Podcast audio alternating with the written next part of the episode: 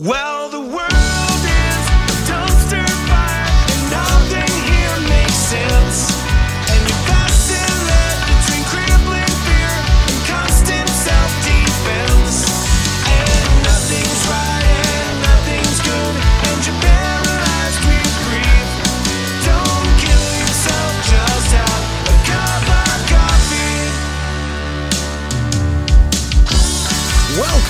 Coffee Over Suicide, the dramedy podcast about mental illness and choosing life over death, one cup of coffee at a time. I'm your host, Chris Parker Howard.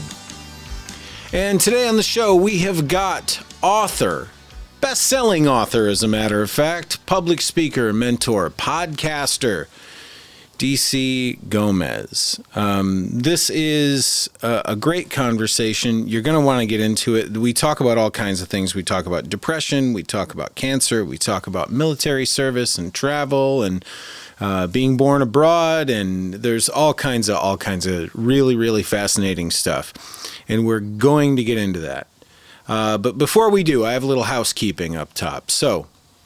Uh, if you have been trying to get into the meetup that's that I've been advertising on this, uh, and you had a hard time last week, I do apologize.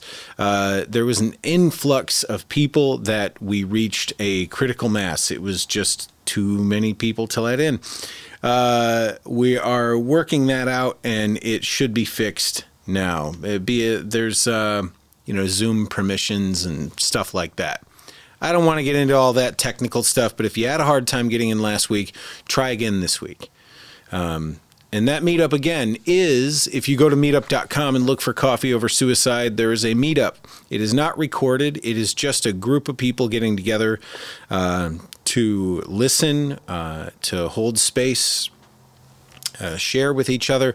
You don't have to talk if you don't want to talk. You can just come, hang out, and listen. I only ask that if you are going to show up, that you try to show up on time. Gets distracting when people start popping in. Uh, you know, in the middle of people's stories and whatnot. Uh, so I may make you wait in the waiting room until it's a good time to bring somebody in if you do show up late, but I will let you in. That's Coffee Over Suicide, the group at meetup.com. So, I've been talking a lot about the ongoing saga of the growing and uncontrollable anxiety. Uh, if you've got any suggestions about anxiety, I would be down to hear them. Send them to info at coffeeoversuicide.com. I was always sort of a depression guy, uh, never really very much of an anxiety guy. And so I didn't really ever have to deal with that before. But here we are. Everything makes me anxious. Going out in public, seeing other people, seeing people that I'm comfortable around, I'm no longer comfortable. Uh, I don't know what it is. I think that it could be exacerbated by this medication. Just for reference, I am on Wellbutrin and Abilify. So if you've had these experiences, I want to hear from you. Let me know. Info at coffeeoversuicide.com. But enough about me.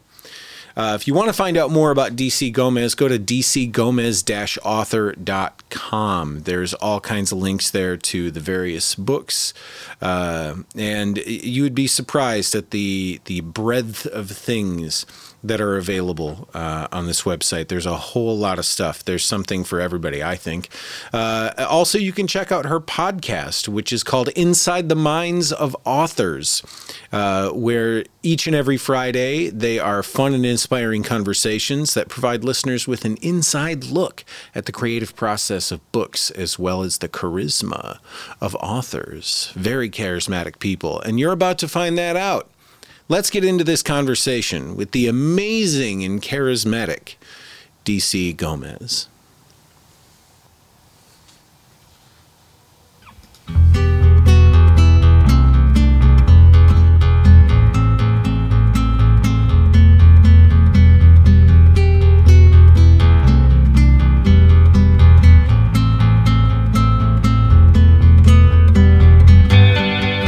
DC Gomez, hello.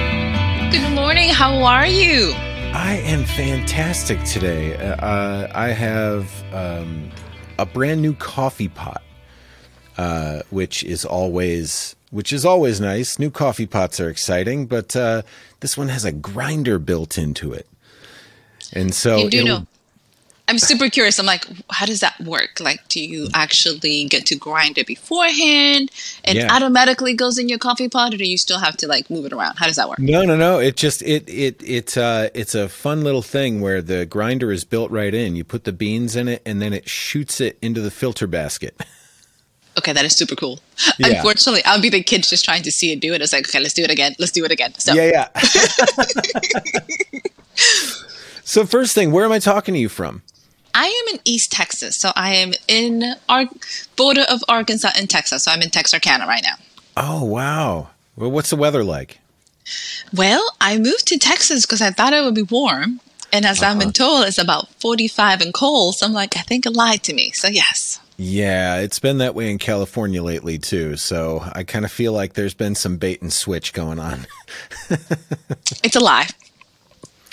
So uh, l- let's uh, let's go all the way back. I want to I want to get to know the picture of the full person. So first of all, like growing up, like what kind of kid were you?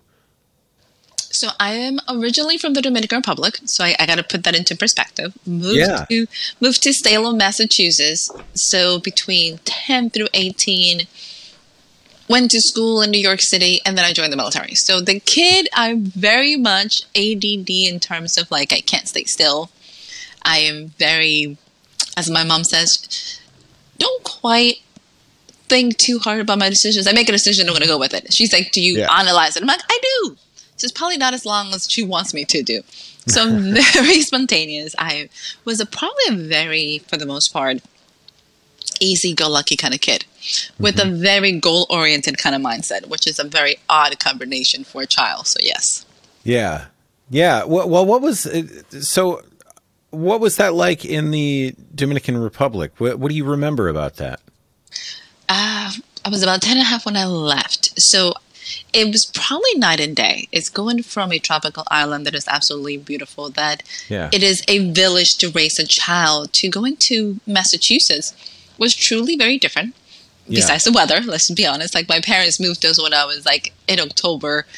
Basically, like you're still wearing shorts and t-shirts and hanging out in Dominican Republic, and then you go into Salem where everything's dead. So the first thing out of the plane you look is like water and cemeteries. I'm like, I'm going to hell.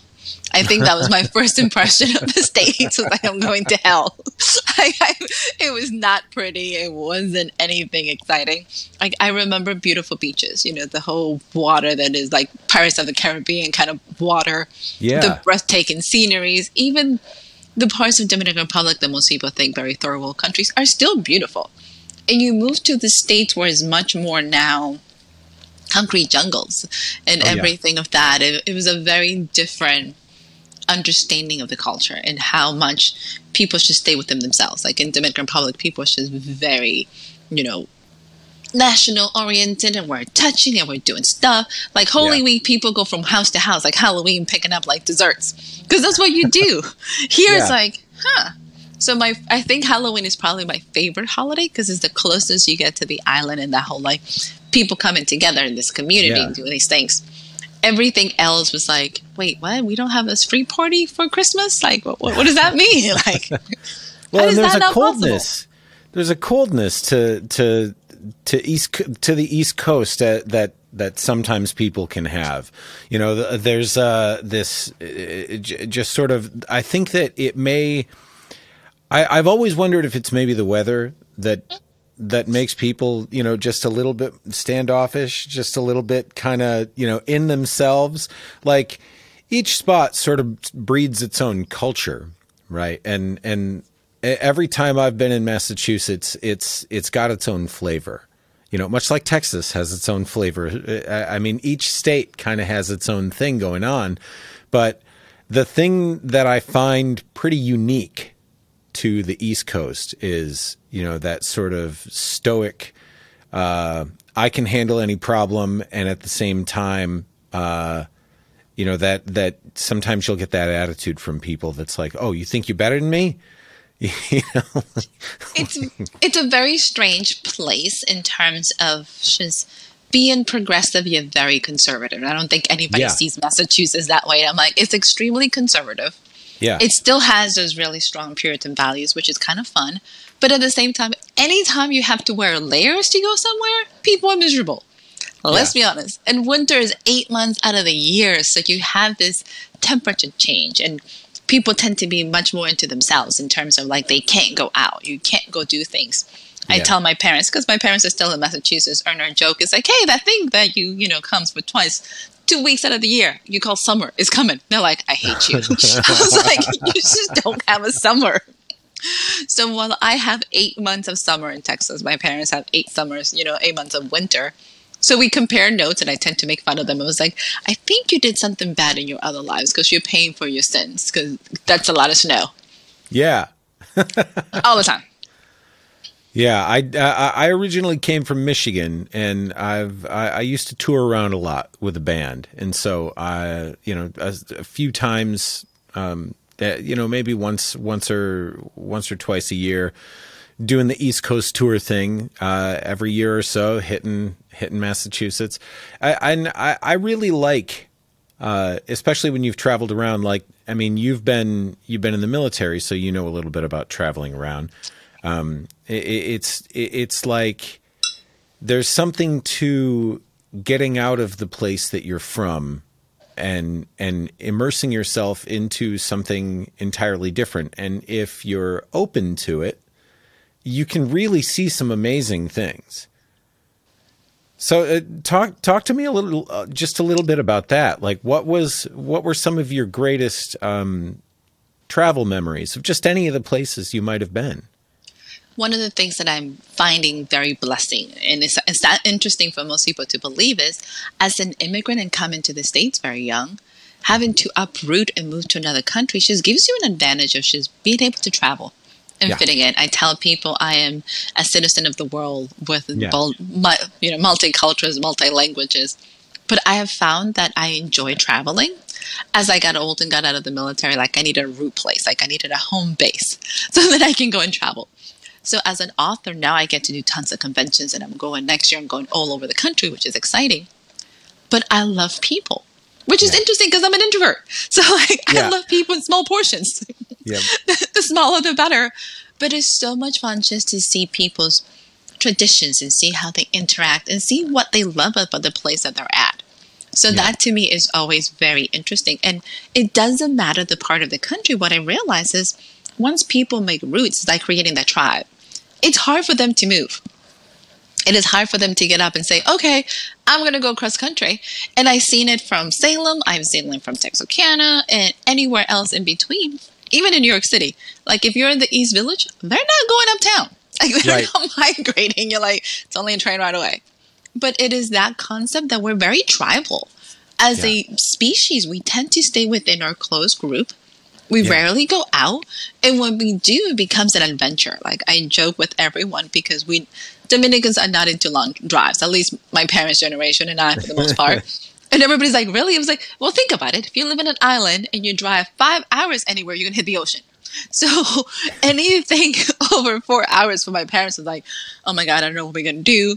I was like, it's Texas. We haven't left my side of Texas. Like, we have not made it past Dallas. So, like, every time we have to go somewhere, it's like, okay, so I'm going to Houston. They're like, on purpose? I'm like, yes, like, like I have to go to Houston. So it becomes like the adventures of driving, and every single person in Texas looks at me and is like, you know, that's not that far. I was like, yes, when it takes you a whole day to cross the state, you have a different perspective of driving. And when everything is an hour to two away, you're not thinking about it. In Right. Massachusetts, four hours takes you to New York City. And you're like, you know, I've crossed four states and still driving. and you go, Yeah. So, so there's a magic about it. There's an absolute beauty about it. And sometimes I think as a country, we take it for granted. We take for granted that we have all the seasons, that we have all the different, you know, landscapes. And you can go from a desert to snow fields and all of this without leaving the States. And I'm like, sometimes I'm like, come on, guys, it's beautiful. But we get so close minded in our own little space and where we have and what we have to do. Like today is like my list of things to do, and I'm like, why do I care if none of this gets done? What's the worst happens if I don't do laundry today? Nothing. Right. That would be closed for next week. Oh well. But so where does that come from? I mean, uh, that that mindset of uh, uh, because because that mindset of being able to take a look at your list of things that needs to be able to get done, and to be able to just sort of go, you know, all all right, you know, if if this gets done, that'll be great. If it doesn't get done, I can forgive myself or whatever and move on. Where does where does that kind of mindset come from? Where did you always have that sort of you know easy resilience? I am, as my brother calls it, my superpower is I am overly determined. You know, I'm persistent to the core. Unfortunately, to a fault. Like I'm going to be persistent to the point of people's like, okay, stop it. This is not going to get somewhere. I can say my attitude truly changed probably about 12 years ago, give or take. 12 to 10 years ago, I had thyroid cancer. So hmm. my entire life switched. I went from fairly like even kill. Like I don't think people understand how much your thyroid affects us. Like everybody's suffering to some form of thyroid. Like, like everybody talks about your appendix. I'm like, why didn't we talk about an important gland? Like something that actually has some controlling value in my life. It wasn't until I had thyroid cancer, thyroid got removed, and at that time, the process for actually dealing with it was very different than it is now. So I went from like six weeks with no thyroid medicine to having a complete and utter meltdown. And it took years to get me out of that space. So, how did that mindset change? Honestly, a lot of work. It's something that I had to be intentional. Like, I would like to tell you, like, oh, something snapped in a blink of an eye. I just transcended into this. That would be a lie. That would be absolutely denial. I had to work at it. I truly had to spend it in the last five to 10 years. It has been a very much soul journey. I, most people's like, you know, I'm finding myself like not really finding ourselves, is coming to ourselves, is coming home. Because we're never truly lost. We're a little bit disoriented and we lose sight of who we are. We lose sight of the good things. We get so caught up with all the madness of our days. So when that happened and having to adjust and having to have tons of health issues, and for anybody who's listening, Dominicans are not very mm, in tune with health culture in terms of mental health. It's not something. So I found my oh my god, I found myself having to educate my parents and having to educate my family when I was going through depression because in, still our culture is so misunderstood. They're like, well, nothing's wrong with you. Why are you depressed? Yeah. Call a chemical imbalance. I'm sorry to inform you. They're like, but your life is great. Once again, sorry to inform you. So I found myself having to validate and justify it. And even once I got out of my, you know, why are you picking on me, high horse, and realized, oh, you don't get it. This doesn't make sense to you. Because in our culture, for the longest times, the health, you know, mental health became like, you're just crazy. Put them in Yeah. a corner and let them be. There was no treatment, there is no conversations, there's no healing, there's no anything in terms of like, that's not a Dominican disease. I'm like, really? That's lovely. So if you don't have a support system, you go outside your box. Like, how do you find it? So I have been doing meditations for years now. And because I'm an extremist, you know, like you can't just do meditations, you have to become a meditation instructor. Don't ask me why. this is the world that I live in. So having to just give myself grace, having to say, you know what? I have 50 things to do today, and if I don't get it done, nobody's going to die, including me. So Yeah. this is going to be late. It will be okay. So it's one of those things of just having to give yourself grace every day because it doesn't just happen one day and you're good. Every day you're going through the same things and going, okay, that didn't work out. Let's try it again. So with having uh, uh, uh, with with having that that sort of mindset be something that you had to cultivate, and it and mental health not being part of the conversation growing up or anything like that.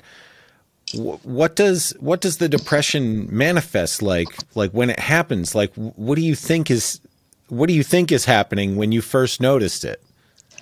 I am now can tell you because I, I can see my triggers. You know, I am Yeah. prior I'm prior military, so add some PTSD to my bubble because you know I, it's not enough just to have you know health issues. Just add a little mm-hmm. bunch of triggers. I find myself it's almost a very strong version of a burnout. Stops. And sometimes I think that's the easiest way to explain it to people. You know, Yeah. you start becoming tired. You be, you have the physical conditions before you know your mental state hits you. You become lethargic. You know, I mean, the things that simple things like the things that normally you would want to do, you just don't want to do. You know, you don't want to talk to people that you're normally excited about. You don't want to do anything. Everything is like, ugh. You know, so it is slowly realizing that A, if you start feeling physically tired, stop because you're going down that path. And then your mind starts playing. It's think of back in the days, because now I know people have no idea. Think of a record. Yeah. You know, I have a record player because I love it. But think anytime the record got stuck and it was like, mm.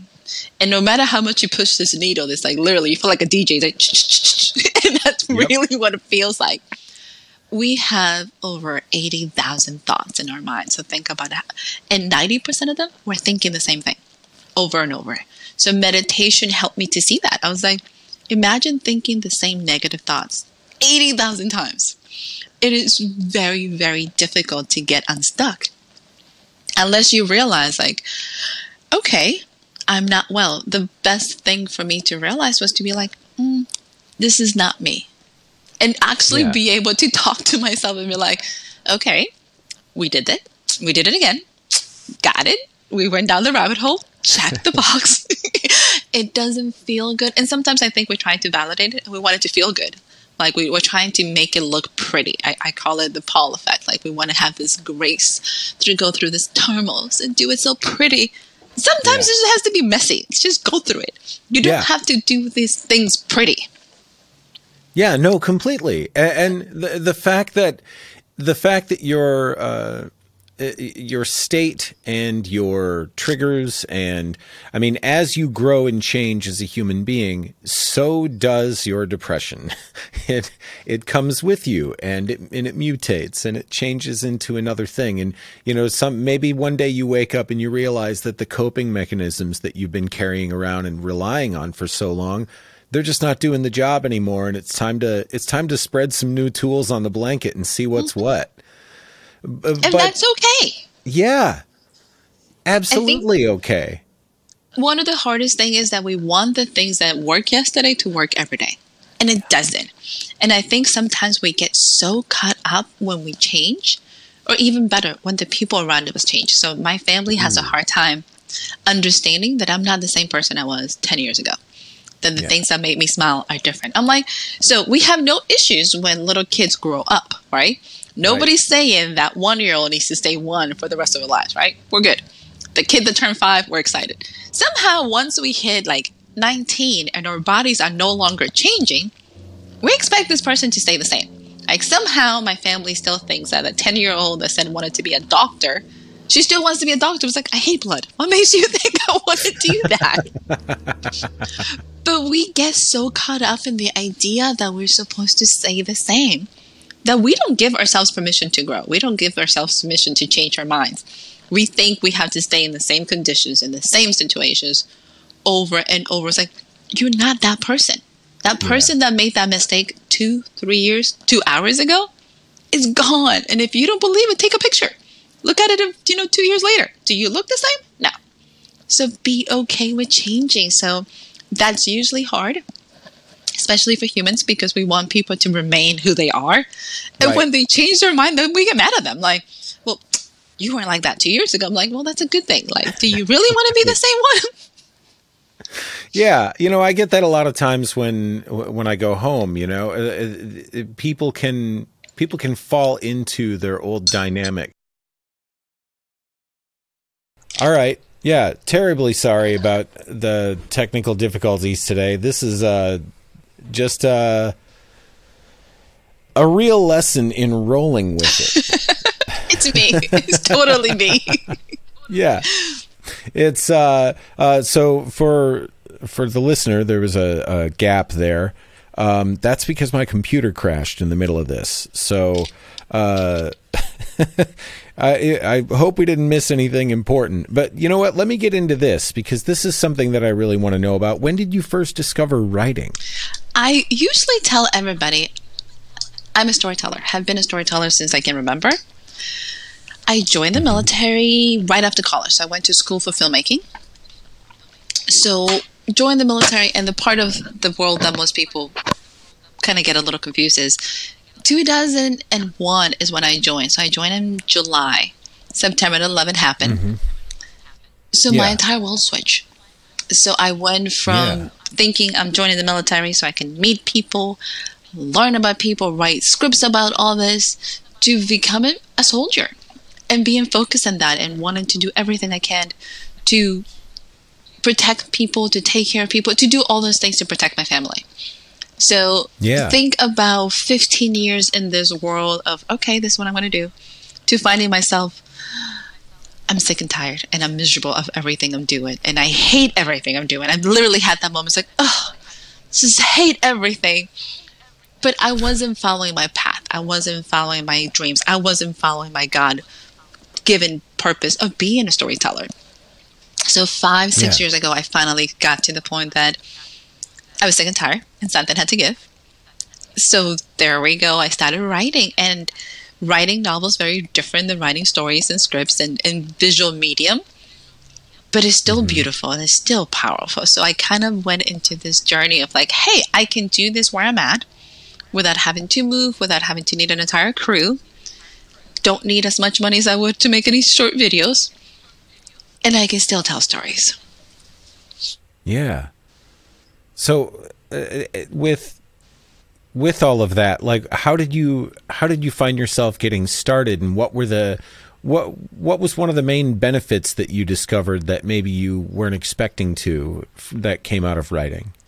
one of the things I take for granted is how therapeutic it is and how much you're going over your own demons in your stories. I kind of joke about it. I have a new release this week, and I have is two shapeshifters and both assassins, and they both hate being assassins.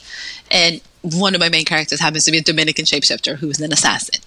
And I swear, I thought my journey was going to take me. You know, I'm writing about her, her relationship with her family, the dynamics of all these Dominicans, and I'm like, okay, I'm going to find and purge a lot of these demons through Sasha. And it wasn't it. It wasn't that at all. Like Sasha has a complicated life, but she moves on. She's moving fine in her world. I found myself having a lot of the pieces that I'm dealing with in my life through Eric and where he fits and what people see and what he truly is. So writing to this day, and I've been writing for years, blows my mind how much of us is in it. And it's usually that subconscious level that's in it. It's never really the part that we see in the surface. Because I did not see any of this until I went back and started editing, and I'm like, whoa, whoa, whoa, how do we get there? Why is that there? When did I put that there? Yeah.